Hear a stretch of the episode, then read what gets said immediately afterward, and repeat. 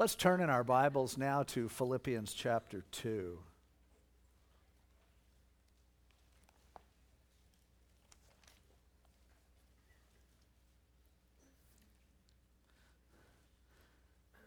Been enjoying this study in Philippians as Paul relates to the church in Philippi the secrets really of the joy filled life he lays it all out in the as we've been through the first chapter we see that incredible prayer that he prayed for them and that i encouraged you to pray for our church over the last few weeks. And i hope i know many of you have done that. And and uh, if if not encourage you anytime you think of praying for the church the that prayer there in verses 9 through 11 in chapter 1 would be a good one but he takes us through and talks about, as we saw last week, about what it means to walk worthy of the gospel. What are we worth to God? And as a result, how should that affect our life? But here, as we come to chapter 2, Paul focuses in on really what the Christian life is supposed to look like. And he talks about a life with a fullness of joy. Beginning with verse 1, it says, Therefore, on the basis of all that we've been talking about. If there is any consolation in Christ, if any comfort of love, if any fellowship of the Spirit, if any affection and mercy, fulfill my joy by being like minded, having the same love. Being of one accord, of one mind, let nothing be done through selfish ambition or conceit, but in lowliness of mind, let each esteem others better than himself. Let each of you look out not only for his own interests, but also for the interests of others. Paul is talking about a life that results in joy that's fulfilled. That word for fulfill there is a Greek word plerao that means the total package. Everything that there is to joy. Here's the way life is designed to be lived, and he's telling them that they can participate in him experiencing that same joy that he also wants them to have. Jesus said much the same thing over in John chapter 15. As he talked to the Christians, to his disciples, about that love that he wants them to have, and he says, I want you to do it so that your joy will be full. You'll really experience what life is supposed to be, and in, to the degree in which it's to be experienced. And here, Paul is kind of laying out for us here's what the Christian life is supposed to be like. And here's what joy really means and how we find it. Now, next week, as we come into verse 5, we see him lay out Jesus Christ as the example of how this works. But this morning, in these first four verses, we want to focus on what that life could look like. The, the vision that God has for how our life ought to be. And Paul, as he expresses it, could life really be like this? Could it really be like you dreamed it would be? Can it really be? Is it, is it possible for life to be lived this way? And so, in the first couple of verses, he kind of paints the picture of that life that comes from a fullness of joy. And then in verse 3, he talks about how it looks in terms of practice and, and the things that we can do to make it happen, and, and also in verse 4. And so, a life, a life of joy, a life that's fulfilled and it's flowing and it's exciting and it works. And Paul is saying to them, Is that possible? So he begins in verse 1 again by if. If we know from Greek grammar this is called a first class condition, which means the implication is if this is possible, and it is. He's not saying, who knows, maybe it is. He's expressing it in such a way that as the listeners, we would listen and go, hmm, could this happen? But Paul is also saying, absolutely, this can happen. And so, first, if there is any consolation in Christ, that word there for consolation, we use, I think it's a poor choice of words here, probably. We use the word consolation or console as somebody's feeling really bad, you go, oh, well, it's not that bad, and sort of consoling them. the word doesn't necessarily have that connotation. The word in the Greek is the same word that we get the English word paraclete from. It's a, it's a word that means to be called alongside. Para means alongside, and kaleo is to call. And so parakaleo is a word that means to be called alongside. Often in the New Testament, it's translated as exhort, but exhort doesn't quite paint the picture either. If you look at the root of the word, you get the idea of what it really is saying. And it's talking about someone who is called to be alongside you, to support you from your side, to say, I understand that I am called to put my arm around you and pull you in and take you under my wing and to be there for you. It's a word that's used as one of the names of the Holy Spirit. When, in the New Testament, when it calls the Holy Spirit the Comforter, it's this same word, parakaleo. It's, it's one who is called alongside and pulls you in. It's the opposite of being alone. It's the opposite of feeling isolated and disconnected. And you know that feeling when you think no one really understands what I'm going through. No one really cares about what I'm going through. No one is connected to me on the side. Oh, there are some people out ahead of me. They feel like they're on some different plane and they're going, hey, come on this way, follow me. There are other people yapping at my heels, telling me to keep going. But that connection that comes is something so often that we live our lives without. And yet, that's only because of, of our deception because we not only have a Holy Spirit who is called alongside us, who wants to mentor us and to, and to lead us from the side, not from in front or in back. But not only that, there are people who care about us and who play that role as well if we have our eyes open for it. And there are also opportunities that God gives us to be a paraclete for someone else. It's a great idea, but in reality, often not the experience of our lives. Certainly not the ready, common experience that if I say to you, Who is your paraclete? Who is the one who is always by your side and, and you know, with you? For many people, sadly, they go, You know what? I have people who probably think they're that way. There are people that I know, if, if this was a test, they would probably be the right answer for me. But in reality, I don't know. I haven't had enough of that. But it's something that we all desire to have someone who truly stands beside us and goes through what we are going through. And so Paul says, if there's any of that in Christ, any parakaleo, any comfort, any strength from the side, now, the reason why normally this would be translated comfort, it's probably the you know, closest English word to it, other than one who is called alongside. But the reason it wasn't is because the next word also means comfort. And uh, where the first word is from parakaleo, along, called alongside, the next word that's translated in our version here, comfort, is a word that's para. The first part of it is the same, alongside. But mutheon is a word that means word, a word, or saying something. And this comfort of love, this words alongside of love, is the idea of hearing that voice, hearing those words of love that are said to you, again, from the side, from someone who comes alongside you, but they're saying things that you really need to hear.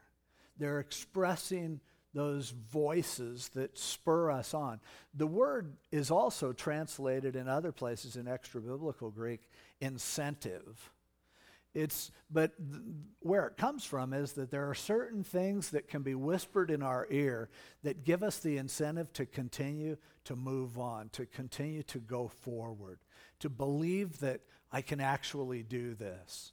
And so, between someone who comes and holds you on the side and someone who speaks those words in your ear that would give you the incentive to keep moving.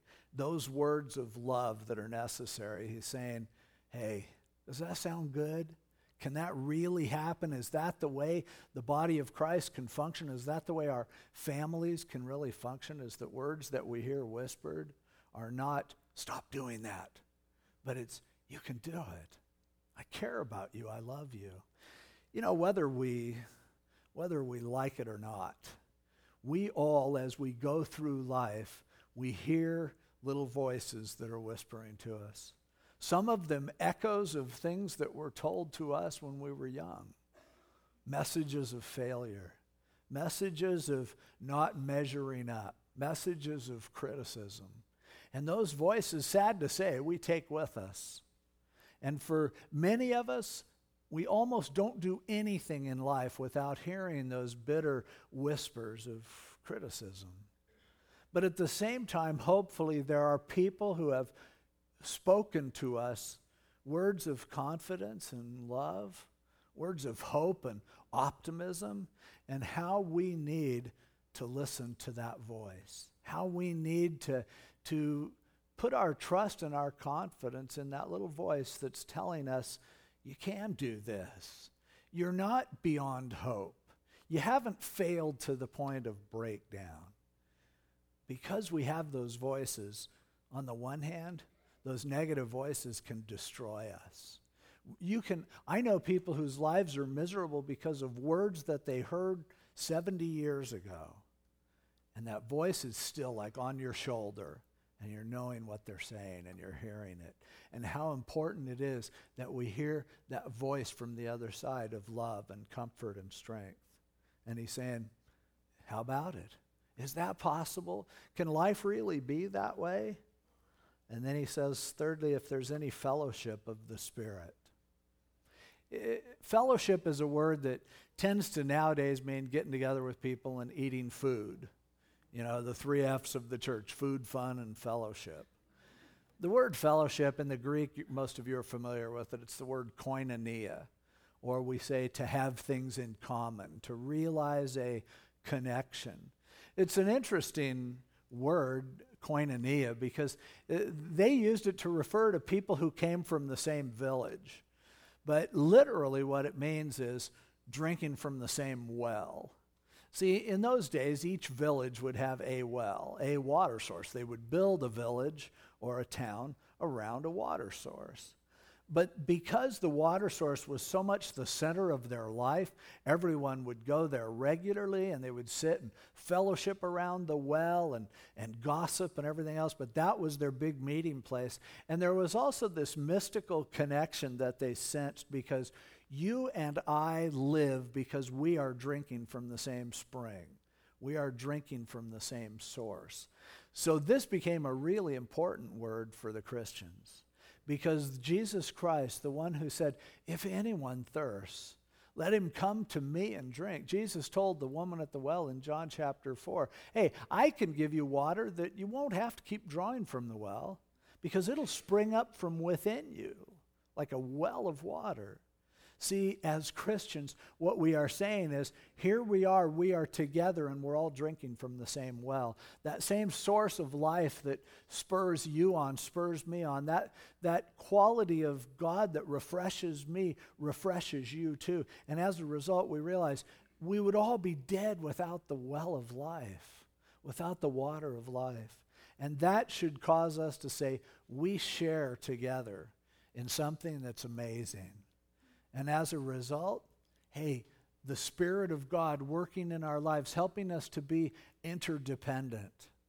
That understanding that we all have the same needs, and our needs are met in the same way by the same God. And Paul's going, could life even be like that? Is this even real? And finally, if any affection and mercy. That word for affection means bowels or guts. Mercy means you don't get what you deserve. And he's saying, you know what? Because of what God has done for us, can we live our lives in such a way that in the depths of our being, mercy is our nature? That we're wanting to extend mercy to others, to not resent people and to get bitter towards them when they don't do things our way. Wouldn't it be nice to know that you'll receive mercy whatever you do, wherever you go? And so he's saying, and not a fake mercy. It's easy to fake mercy.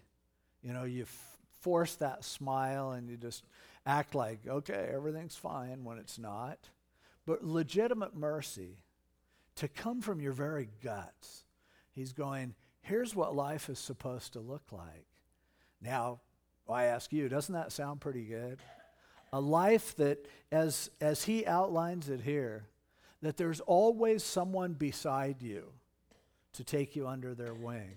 That there's always someone whispering those messages of love in your ear. That there's always a sense of belonging together, of having that koinonia. We're all drinking from the same well. And, you know, always mercy from the gut, from deep inside of who you are. And so, Paul, again, he's posing this as a question, really, and saying, Is that possible? Could that be the case? And now he goes on and describes the life even more. But he says, If this happens, fulfill my joy, make my joy complete by being like minded, having the same love, being of one accord, of one mind. In John chapter 17, as Jesus prayed his high priestly prayer, he prayed for his disciples and said, God, make them one. And then he prayed for disciples that would come about later as a result of the witness of the apostles, and that's us. And he prayed for you and for me, down looking through the centuries. And he said, Father, please make them one so that the world will know that you've sent me. Jesus, the desire of his heart was to see his people unified. And he said, That's what it all comes down to. That's what I want you to do, Father, because we won't affect the world until they see a unity. Well, that's what Paul is referring to here. But it's interesting because he says uh, being like minded and then of one mind is the last thing that he says in the verse. And you go, well, what does that mean? These two words are pretty similar. To be like minded means literally to think the same thoughts, but then to be of one mind means to think one thought. Now, I'll put the two together and explain it the best I can what the difference is that being like minded, the idea there is that we all come to the table with different ideas, different thoughts, different opinions, but we come together and we say, we want to be able to share with each other. We're putting all of our thoughts on the table and we're going to have a good look at them and we're going to benefit, each of us, from what the other has to offer. It's, a, it's, it, it's basically what it means is to think together. Now, how often do we even do that? Usually, what we do is we think on our own we formulate our own opinions and we get some input from other people, but we have a tendency more to go, I came up with my ideas based on my thoughts. And if I get together to talk to you and we have a difference, I pretty much have my stuff together and you have your stuff together, and let's see who wins. Let's see who can convince the other person. But how many times do we take our thoughts and go, look, here's what I'm thinking. What are you thinking? And put them together in a way that's constructive and helpful and beneficial to both of us, well, that's what he's asking. Because, see, the kind of unity that, that brings about this joy that he's talking about, it depends on us finding common ground. If we can't find common ground, we'll never be unified because we're all so different. We've been reading on Wednesday nights in the Proverbs, and there are so many Proverbs, and one of them we saw this week in Proverbs, this last week in Proverbs 16, talked about everybody thinks they're right, basically. And that's the problem. I think I'm right, you think you're right. But this that Paul is talking about here is let's all put our ideas together and let's see where we go. Now, as it comes to that fourth term, all thinking one thought or one, being of one mind. The idea is after we process together, we all come down to what we can agree on. We all, through our filtering of ideas and thoughts, we go, you know what? Here's what matters. Here's what's important. Here's what matters most to us. And, and we can find a commonality in our discussions that lead to a unity that brings about joy. This is something that, You know, you might have thought it was a good idea. Even for those of you who are married, before you were married, you were pretty much able to do it. But usually it was because one of you or the other of you just rolled over and gave in as soon as there was a difference. And you go, man, it's great. We get along so well because I just give my opinion and she agrees with me. Boy, this is wonderful. It's hard to keep that up over a long time because it doesn't lead to joy. And so the only way we're going to get an agreement that leads to joy is to value what each other has to say and to work those things together in a constructive way that leads to a unity. And when that doesn't happen, joy is hard to come by. But Paul is saying it could be this way. It's possible that you can value each other's differences because you realize we're in this together. We have a fellowship. If, if we can't work this out between us, it's going to divide us. And he would say, that's kind of what this life is supposed to look like. And then again, as he says, uh, having the same love. Ultimately, it's that love, that glue of love that holds us together. Do you love someone enough to show them mercy? Do you love someone enough to value their opinions and to risk yours by putting it all out there on the table? Do you love someone enough that you will encourage them and lift them up and help them? Paul's going, What do you think? Wouldn't that be nice? And we all go, Boy, would that be nice. Boy, is that foreign, but boy, would that be nice.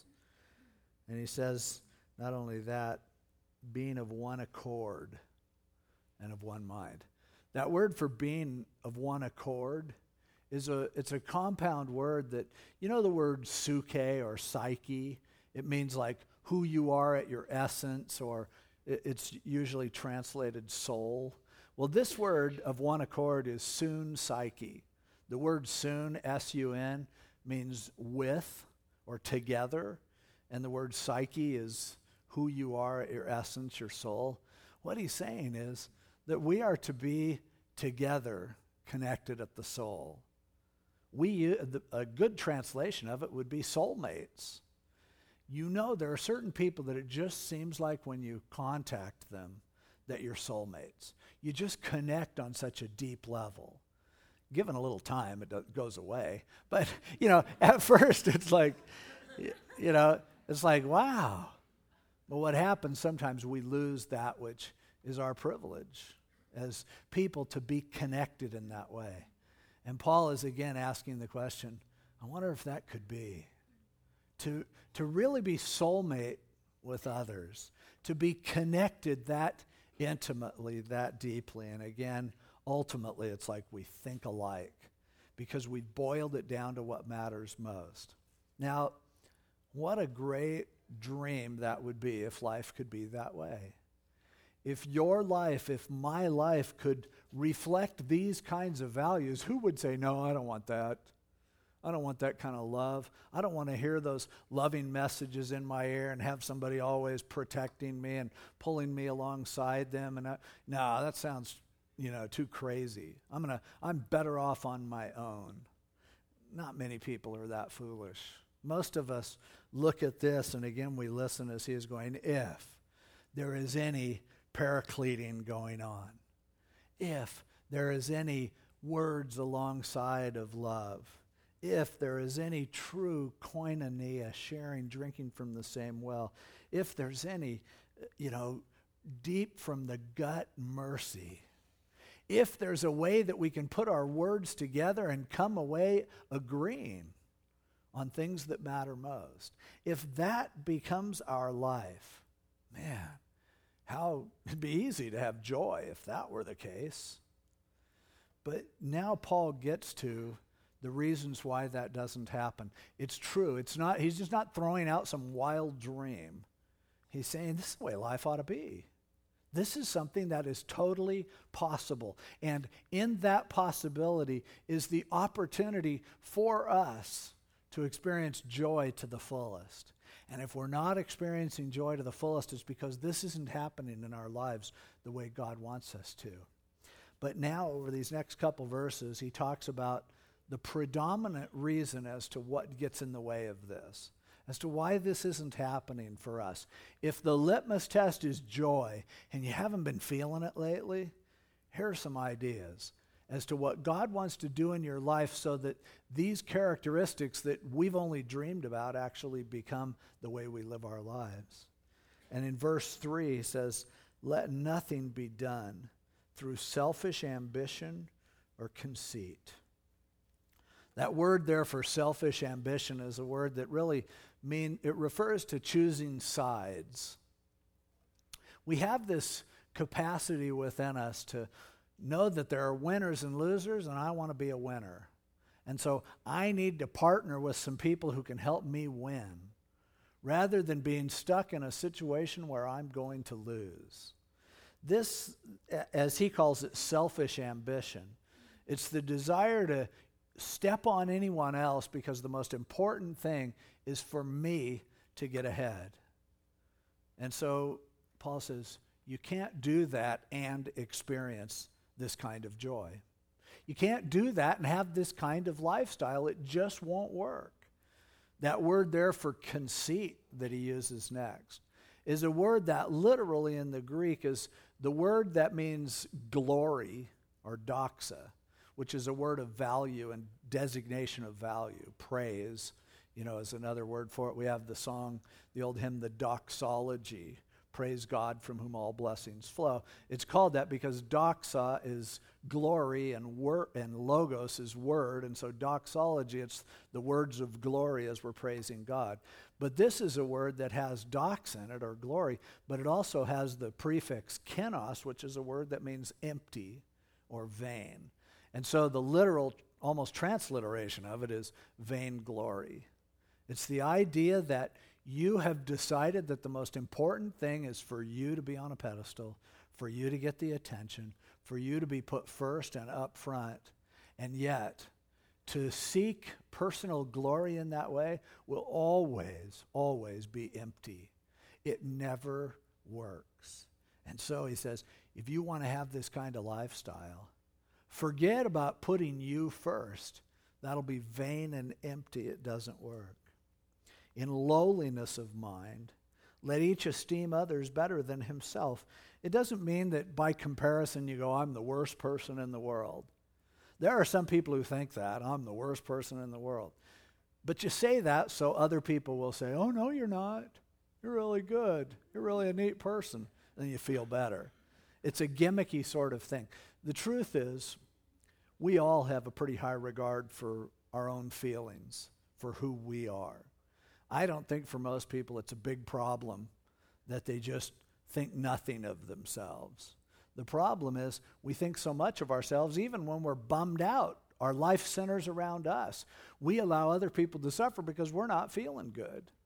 Pastor Chuck often says how people say, "Oh, I feel so I hate myself. I'm so ugly." And he says, "You don't hate yourself. If you hated yourself, you'd be glad you're ugly." See, in our in our selfishness, we actually that's just another way of being at the center of life. But Paul's saying if you're going to discover this life that most of you have only dreamed of, this life that has a fullness to it, a fullness of joy, then you've got to get past this hurdle of thinking that it's all about you and instead begin to esteem others, put other people's good ahead of yours.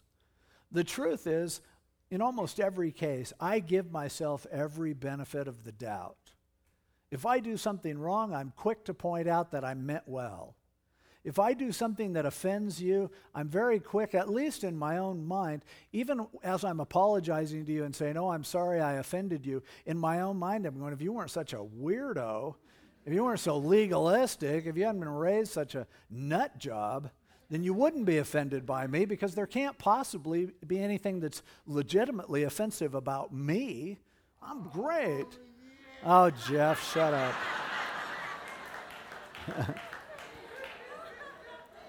and Jeff Pfeiffer is a perfect example. The guy thinks he's perfect.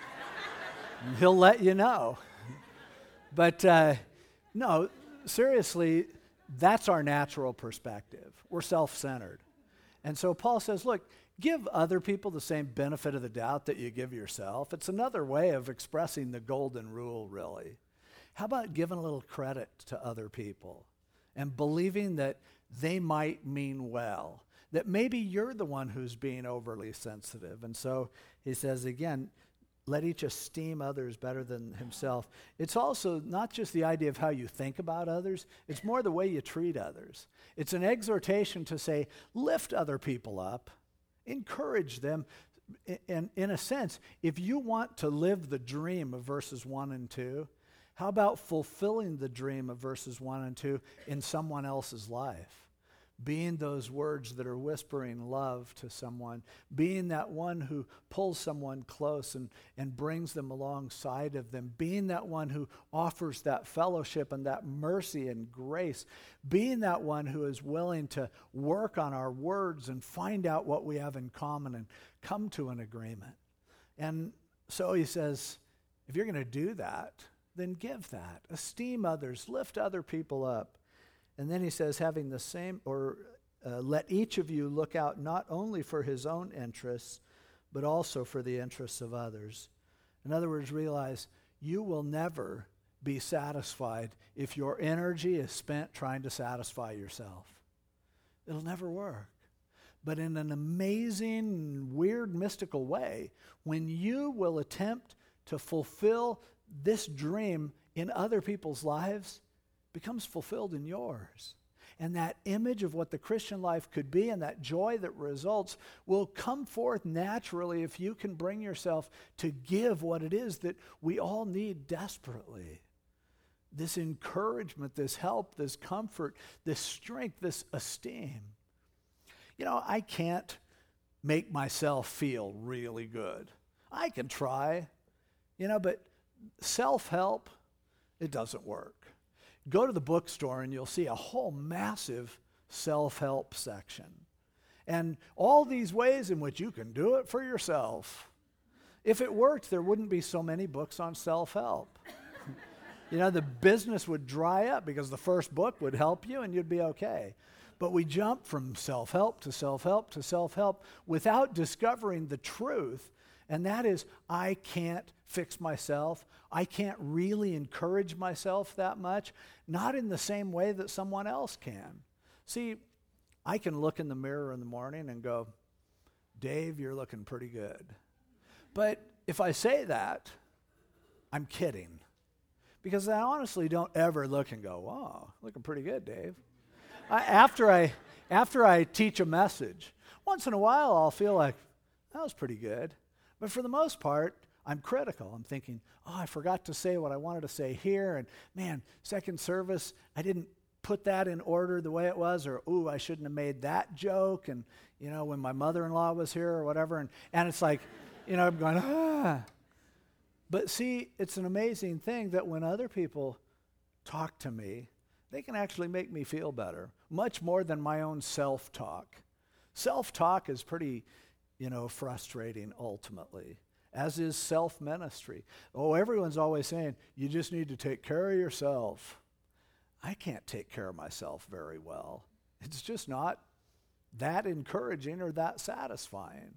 And so often, even when we don't do that, what we do is we form little groups of kind of a, you know, we make a small circle of friends that's kind of a mutual admiration society where we tell each other how great we are. You know, you have certain friends that if you ask them how you look today, they're always going to say, oh, so cute, you know, and you're like, oh, great, thanks. But come on, deep down inside, you know, if they thought you looked goofy, they wouldn't tell you. You know, there are certain people you just flat out don't ask how you're doing or how you're looking or how you did that day. And that's the that's the purpose of the body of Christ is that it is only through mutually ministering to each other, it's only through discovering the beauty of being a part of a team, a part of a body, that really life can work the way it's supposed to work. There are a lot of people who have become so frustrated with people letting them down that they shut themselves off and just go, That's it. The best I'm ever going to do is looking at myself in the mirror and telling myself how good I'm looking. Best I'm ever going to do is self help of pumping myself back up and stepping on other people, taking advantage of them, and getting whatever it is I need in order to get through the next day. And that's the lie of Satan. And the reason that it's there is because Satan wants to rip you off from that joy that the Bible says, according to Nehemiah, the joy of the Lord is your strength. In other words, if you can't get this joy thing going in your life, you have no strength. You're going to live a gutless life. No one's going to be influenced by you. No one's going to be around you. No one will be impacted by you. You've got to plug into that joy somehow. So Satan goes, if I can cut you off from the herd and isolate you, then I've got you. And he has done that too many times for too many of us, for too long. Cutting us off, and we just get used to no joy. We think this is the normal life without those connections that are just vitally important, those connections that we were created to have. I know some of you have gone through times of isolation where it just felt like nobody understands, nobody cares, there's no hope. Life's never going to get any better than this. But then something happens, some you get involved in some ministry or God brings a person into your life and first you don't trust them because you're like, "No way, I've been burned before." But all of a sudden you start to discover there's something going on here, and I don't know what's happening, but I have a joy. I'm starting to, even though the circumstances aren't that great, I've connected with the body. I've connected with other people in such a way that, hey, this is feeling pretty nice. I, I, I don't even know this feeling. This is a surprise to me. Understand this if that's not the way we are living in community, then we will never live in joy. Because I can only do for you what you can't do for yourself, and, and you can do for me what I can't do for myself, and yet we all need it. You ever buy a Christmas present for yourself? It's really not that satisfying. It's okay, but it's hard to act like you're surprised when you open it. but what we've done with, with presents so often nowadays in our culture, we, it's such a hassle to buy presents for people, and you have that feeling of, you know, okay, they bought me a present, now I have to buy them a present. And, and then you start revolving presents. Somebody gives you it and you give it to somebody else, and it just gets really complicated. And now, I mean, for most, you know, so often for, for most families, it's like, okay, this Christmas, first of all, we're only going to buy for the kids. Because us adults, we can buy whatever we want anyway. And then we come up with this bizarre thing where, okay, let's get all the relatives' names in a hat, and we'll draw names, and everyone only has to buy one present. And then invariably it's like, and it can only cost $20. And then you, I've been at family gatherings where they start to argue. I'm, it wasn't my family, was well, actually, those are the only family gatherings I've been at, so I guess they are. But, you know, it's like somebody's pulling out the receipts. Look, I got it on sale. It was on. And it's like, what? Is this what gift giving is all about? But that's what happens as we, as we lose the ability to share, as that heart for koinonia is gone, then relationships just become obligation. They just become, I'm doing this because I have to do it. And there's nothing in the heart that's there. But buying, and, and I think eventually the whole thing will develop to where we just say, how about everyone just buy something for themselves this year? And we'll all put them under the tree and we'll take them back out. But why is it that, for instance, if you will take the time to get a few shoe boxes and put some toys in it for little kids down in Mexico, I mean, if you tried giving that stuff to your kids, they would go, What is this? A toothbrush? Gee, thanks a lot. But you go down there to Mexico and you see these kids are like, it's the only gift they got this year. And they're opening it up and they're like, wow. And you could go spend, you know, five or ten bucks filling a shoebox, and it will be the greatest thing that happens to some of those kids down there. And you'll see the joy on their faces. And why? Because we have the ability to make a difference for others. And that's what life is supposed to be for us gifting others with what we have. What you have can be so cheap, and yet it can mean so much to someone else. Now you go, oh, I can't afford to buy gifts that'll you know, really make people happy. I disagree. Because often just something that you say, when you go out of your way, you don't have to say it. But just to go up and share something with someone for a moment can make such a huge difference in their life. Don't you remember times when someone said something to you and it just choked you up? It just meant so much that they shared that? I mean, do, can, you, can you connect to that idea at all? And then can you realize we have the chance every day to do that for others? And the amazing irony of the whole thing is that ultimately the most selfish thing that you can do for yourself is to live your life giving to others and reaching out to them. And I know that sounds contradictory, you know, that either you better look out for yourself or nobody's going to look out for you. But the way God has designed the body of Christ is to function in such a way that I can do something for you and you can do something for me. And together we go, man, does that feel good? Boy, that just, it made me happier to do something for someone than, than it could ever make me to do something for myself. And as we mutually do it and we work together and we realize we're a part of a team, oh, it comes together in a way that's just glorious. It's the biggest thing, honestly, that I've enjoyed about getting this new church building. It's, it's just a building. You know, we'll celebrate this week on Tuesday night and dedicate it to the Lord because it is the Lord's, and that's an exciting thing. But the service on Tuesday night would have to go a long way before it was as big a deal to me as some of the work days building up to it as we're just together doing stuff, fixing things, I'm watching people in the church out there planting grass and cleaning down cobwebs. And, and then somebody, the Lord laid it on their heart to fix lunch and made a barbecue out here. And they got hamburgers, not like those Costco burgers that taste like sponges, but like real beef. And it was, and it was like, man, sitting around as a body, this is so cool. It's one of the best days I've had in a long time, a work day crazy. It feels better than when I just go loaf somewhere. But see, that's the way we are designed.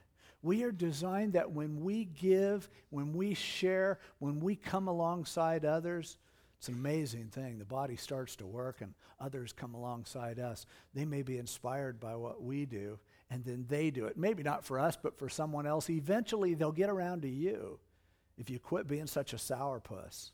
And you'll begin to experience that joy. And, you know, it's a funny thing. When you're experiencing joy because you've been giving, all of a sudden other people like hanging out with you. And they'll be participating and contributing to your joy as well. The church was never designed to be a place for really miserable people to stay miserable. The church was designed as a celebration for what God has done for us. And if we will give, and if we will just, eh, you know, the idea here of, uh, you know, not, uh, you know, where it says in lowliness of mind, it's the idea to chill out on yourself. Just don't take yourself so seriously. Everything that hurts me so deeply is what somebody does to offend me. He's going, just chill out on you a little bit. Decide that it's not all about you. And when we do that, amazing things happen. And joy starts to flow. And when you're around joy, it gives you more joy. When you serve and you experience others serving you, you just go, wow, this is so this is the way it's supposed to work. And Paul would say, absolutely. And he's saying to these Christians, look, I am living in prison. And I am certainly living with pain and discomfort and misery part of the time, but he goes, I'm loving this. Why? Because I've discovered what it is to be a part of something that's greater than me. I've discovered what it is to participate with others in mutual, beneficial ministry. And I've quit thinking it's about me, and I've decided that it's about others and what I can do for them and I'll never run out of things that I can do for other people. And when I figure out that that's what gives me joy, and I set that example, other people are eventually going to figure it out, and they'll get around to coming alongside me. And that's when it really starts to work, and that's when it gets exciting. That's when it gets glorious. And that's when we experience the joy of the Lord as our strength. That's what God wants for us. I pray that God will help us to learn this in a way that's life changing for each of us. The extent to which we're not experiencing joy, I pray that God will remind us hey, the key is get out of the way. It's not about you. What can you do for others?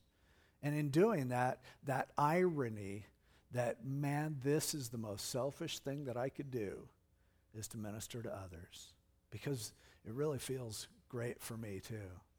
I'll let you in on a secret. I don't tell people this very often, but so often people think, oh, Pastor Dave, you work so hard and it must just be awful. And, you know, I play along. It's, there's nothing awful about it. You know, oh, you have to listen to people's problems. I hate to bother. It's not a bother at all. Understand this. The, the secret to life and to joy is realizing, wow, I get to be there for other people. Now, people are there for me too. But you know, it gets to the point where it's not even that important anymore. If I still have breath, if I still have strength, I, I still just want to be there for other people because I realize it's the most self serving thing that I can do is to serve others. And I don't mean that in a bad way at all, it's, a, it's in a great way. That's how it's supposed to work. So if you're thinking, wow, there was a time when I had a dream of a life that was just joy filled. And I just thought if I found the right person, they would be everything that I would need. They would pull me alongside them. They would be whispering sweet somethings in my ear. They would be loving me. We'd have this commonality. We would agree on everything. No, not that. But ultimately, there would be a unity. And for many of us, we've just given up on that dream. We've just decided, sounds good, but it doesn't work that way. And so we curl up into a shell and we begin to live our lives selfishly with vainglory. And as a result, we forfeit real joy, real love, real peace, that fruit of the Spirit that He wants to do. I want to encourage you don't give up on that dream. It's God's dream for you as well. And the pathway to that, in fact, the only way it won't happen is if you let yourself get in the way of it happening. Get yourself out of the way and let God do what He does best. And He'll bless you, and you'll see as you bless others you'll start to enjoy life like never before. And joy will be a complete surprise to you. C.S. Lewis wrote his kind of autobiography called Surprised by Joy.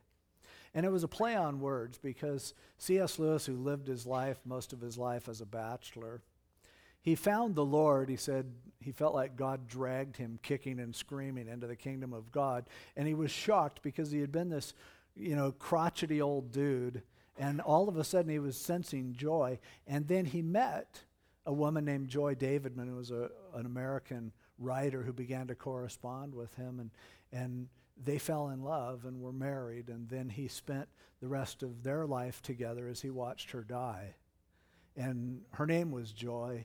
And C.S. Lewis shares how that experience was totally transforming for him. A guy who had lived as a selfish bachelor, and now he's finding himself living as a, as a nursemaid to someone who wouldn't live very much longer, and yet she surprised him. And God did too. In learning how to live with someone else, how to share with someone else, how to pour yourself out for someone else. And it's a beautiful testimony of what God wants to do for each of us to surprise us with joy to allow us to discover you mean giving is the way to receive? Absolutely.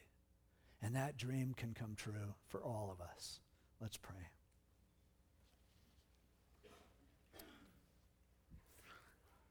Lord, it sounds good. It's a life that we all love, and yet for most of us, we try to get it by promoting ourselves by elevating ourselves, by doing everything for ourselves.